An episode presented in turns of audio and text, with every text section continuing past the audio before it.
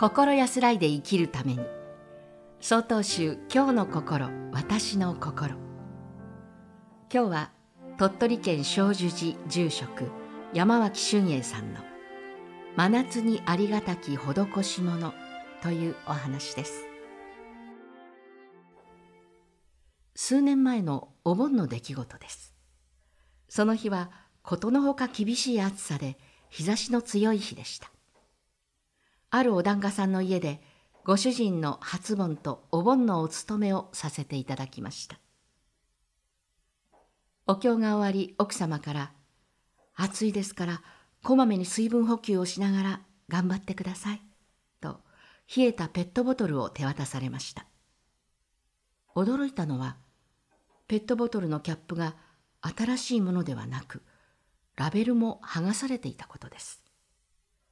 私が不思議に思っていますと奥様はその理由を説明してくださいました。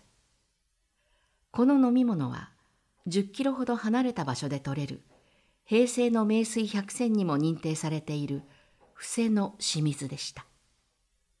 戦国時代この地を治めていた鹿の城主亀井惟則公もこの清水を愛され夏の暑い日納涼にお見えになっていたそうです。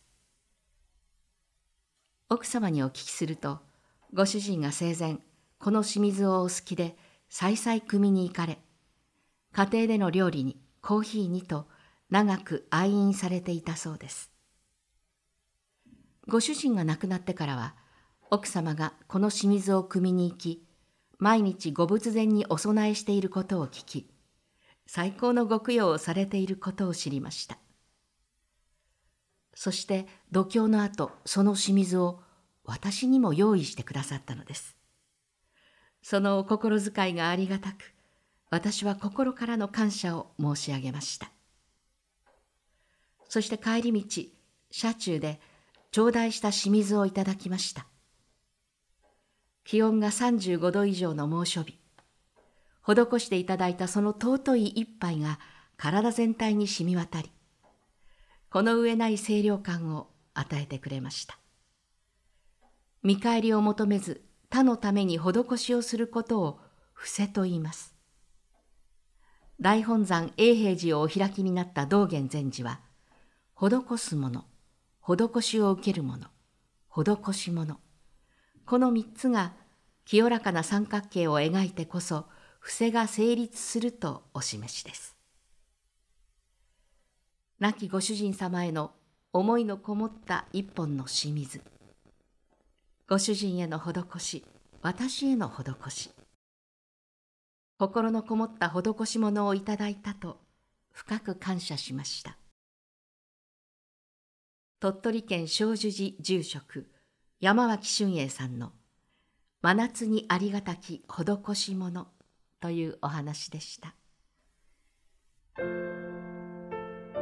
続いてお知らせです。この番組のご意見ご感想を郵便番号683-0802鳥取県米子市東福原。1-1-22-402曹洞宗中国管区教化センターまでお便りをお寄せください。もしくは概要欄にありますメールアドレスまでお寄せください。お寄せいただいた方にはこの番組の冊子「今日の心私の心法話集」を差し上げます。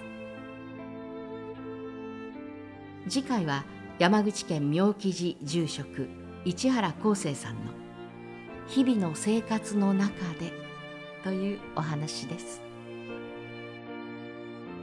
この番組は曹洞宗中国管区教化センターがお送りしました。